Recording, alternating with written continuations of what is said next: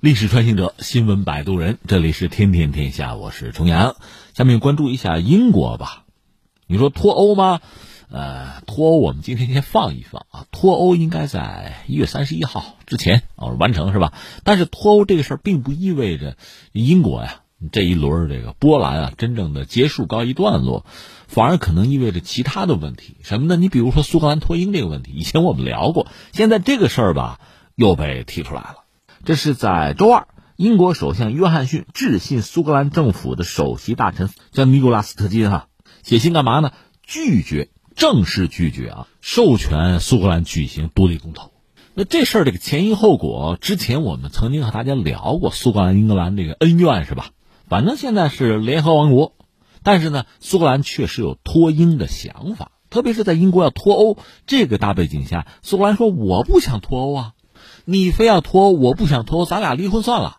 因为我们讲，在苏格兰早就有人一直有人想脱离英国，不和英格兰一块过哈。那现在拿这个事做一个由头，正好啊。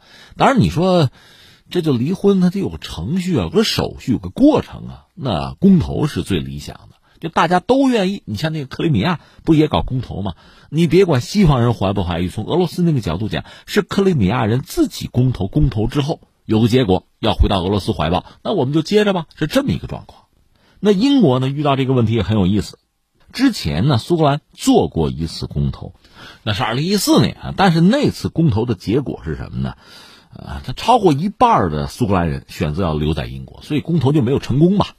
那现在呢，应该叫事易时移啊。那这位斯特金呢是想再来一次，现在和当年的状况不一样，今非昔比吧。上个月不是大选，英国大选嘛，在苏格兰这个选区是这样的啊，就是这个选区啊，苏格兰啊，斯特金他呢这叫苏格兰民族党，一共是五十九个议席，他们这党拿了四十八席，绝对多数吧，算是最大赢家吧。剩下还有十一席，呃，约翰逊他所在的那个保守党，就是首相所在的保守党才六席，自由民主党呢有四席，还有科尔宾他那个工党呢有一席，所以你看这叫什么呀？万事俱备，只欠东风啊！那我现在是吧，大头在我这儿呢，所以斯特金呢之前就放话说呢，咱今年再来一次公投吧，晚些时候啊，咱再来一次。呃，但是要公投呢，按说也应该有一个程序。你毕竟现在你是在英国这个版图上，对吧？所以呢，上个月就请求英国政府授权爱丁堡，因为苏格兰议会在爱丁堡啊，说那我们再搞一次吧。那这样我们这个公投不就合法了吗？就提出一个申请，这是第二次苏格兰独立公投。如果没有英国政府同意呢，按说不应该搞这个公投，搞了就非法呗。所以这个斯金呢，这不就写信吗？专门给约翰逊写信，那咱谈谈吧，商量商量吧。你授权呢，我们爱丁堡搞个公投吧。那现在呢，英国的首相约翰逊正式就是回应了这个申请嘛，说不行，不接受，不同意，不允许。他呢还把自己的回复在这个社交媒体在推特上发了，说什么呢？我不能同意任何再导致独立公投的授权要求。那凭什么呀？说你啊，这斯特金，你之前同意一代人只有一次。二零一四年已经全民公投了，而且大多数人要留在英国，那你不要再搞了吧？那这个回复斯特金什么态度啊？第一，说你不民主，你是破坏民主啊，你这叫拒绝民主。第二呢，我不会善罢甘休，这事我还得推动。那下面怎么办？我们只能看啊，看看斯特金有什么招数啊。这还是一位女子啊。那你说呢？传阳，你说点什么呢？这个公投这个事情，我觉得我们两面说。一方面呢，公投有公投的道理。我说的不是说苏格兰脱英啊，或者这个其他的什么，你比英国脱欧也公投嘛。一方面呢，这种像全民征求意见，大家说怎么办？少数服从多数，这个是包括我们自己解决问题，有时候也这样啊。单位也好啊，你看我们小孩子在班里边有什么事那同学们举个手投个票，对，可以全民公投嘛，这算哈？哎，这也不失为一种选择。但另一方面，你要看到这种公投确实又有它的局限性。你说什么意思呢？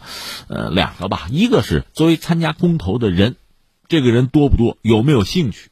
特别是很多国家和地区，你看有的时候投票吧，年轻人就懒得参与，有，而年轻人一旦参与呢，又可能对这个投票结果产生这样那样的影响，这是一类问题啊，就是很多人不一定愿意参与。那参与的人如果说不是特别多。那么这个公投的结果可又是大家都要承担，哎，这就有意思，这是一个问题啊。在第二个公投有什么问题呢？它可以做铺垫，甚至做手脚。那昨天我们节目和大家分析，就是分享那个所谓剑桥分析那个公司，它已经那个关门了啊。它是利用大数据，它是拿到了很多 Facebook 的用户吧一些具体的信息，然后呢分门别类、针对性强的向他们推送政治广告，影响他们的政治选择。大选吗？不光是美国啊、英国啊，全世界很多国家、很多地区的大选，他都参与啊，都影响，都有他们的影子。很多人中招啊，因为作为公众啊，大选是他们政治生活中的一件大事，但是并不是最重要的事情。而且很多选择、很多选项哈，作为非专业的人士，你相关的知识啊，你相关的判断力啊，都是很有限的。而且人呢，又是社会动物，有时候从众，很容易被他人影响。这是昨天我们聊的，这个放在一边，还有别的。我给你举个例子啊，说谁啊？就说英国人。呃，英国和阿根廷有一个官司，什么呢？就是领土纠纷。英国呢叫福克兰群岛，那么阿根廷叫马尔维纳斯群岛。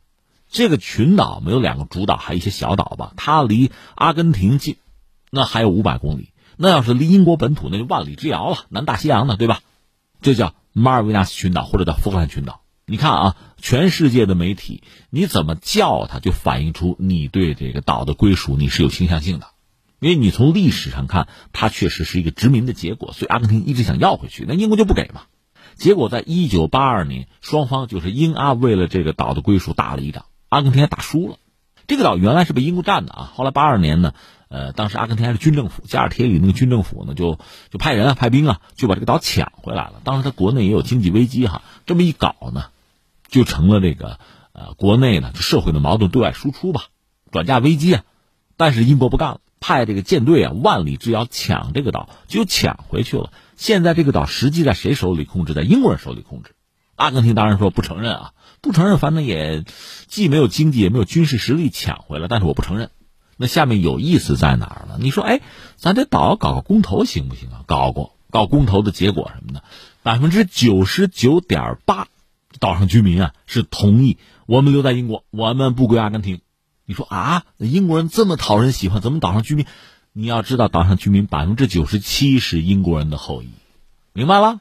那你说他们能有其他的选择，会同意这个岛归阿根廷吗？不可能的呀！你说这是公投对吧？是公投。你说这绝对叫公平公正吗？这不好说吧？或者我们这么问一句：阿根廷可不可以向这个岛上移民？他离得近呢，他一个三五十万人，你再公投一个试试？关键是人家会让你移民吗？不会，这你还算不出来吗？所以这种公投吧，你说它有没有道理？你不能说没有道理。但是你仔细想想，如果做做铺垫，如果做一些准备，哎，我再给你讲一个事儿啊，把英国扔在一边啊，我们就说说今天那个夏威夷。你知道当年夏威夷是个王国，真是独立王国，谁抢呢？日本和美国抢。那最后当然我们知道归了美国了。但这个过程非常耐人寻味。我就说移民这招哈，其实就说日本吧，日本是很有意思的一个国家，它本身很小，对吧？但是呢，它在海外移民可不少。我这儿的数据啊，就说一九六零年代之前，日本的劳动力主要的输出地包括什么啊？美国的本土，包括夏威夷、什么巴西、加拿大啊、秘鲁、阿根廷。一九六零年代之前，日本劳动力主要输出地。就这些地方，今天巴西日裔的移民有一百五十万，美国还有一百二十万，加拿大有八万，这都是全球日裔的移民非常多的国家啊。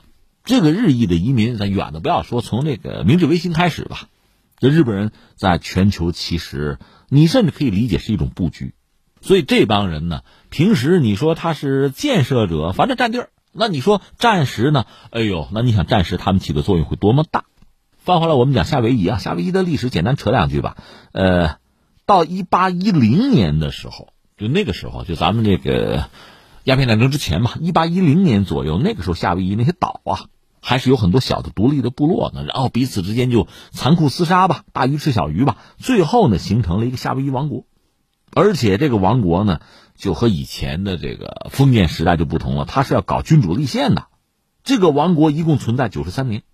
经历过六任国王，然后我们就说美国和日本都在太平洋上扩张，夏威夷这个地方就成了双方博弈的一个要点吧。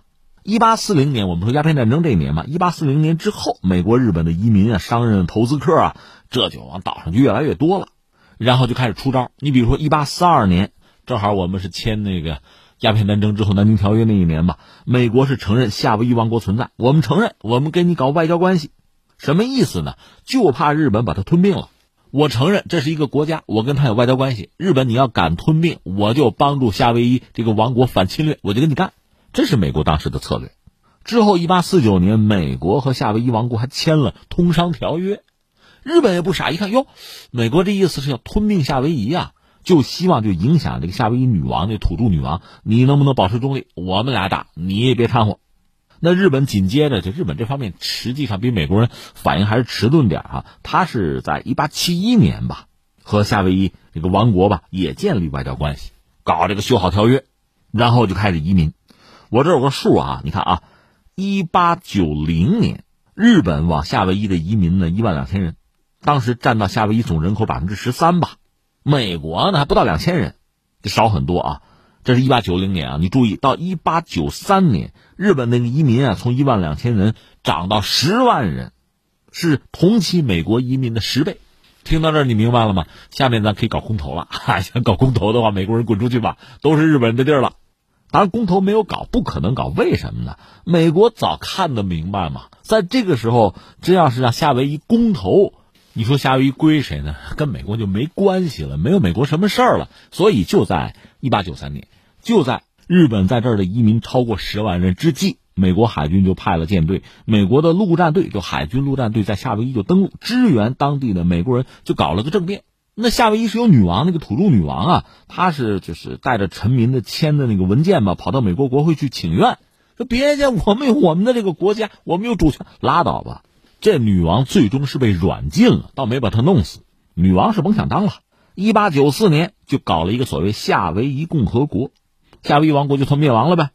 而这个时候呢，一八九四年、九五年吧，中日甲午战争，日本人也顾不上了，无暇东顾。这美国人捡了个便宜。从这个角度讲，这大清国还帮了美国人了，把夏威夷拿到手。再接下来，夏威夷你看人共和国了，有议会了，咱咱自己主动要求和美国合并吧。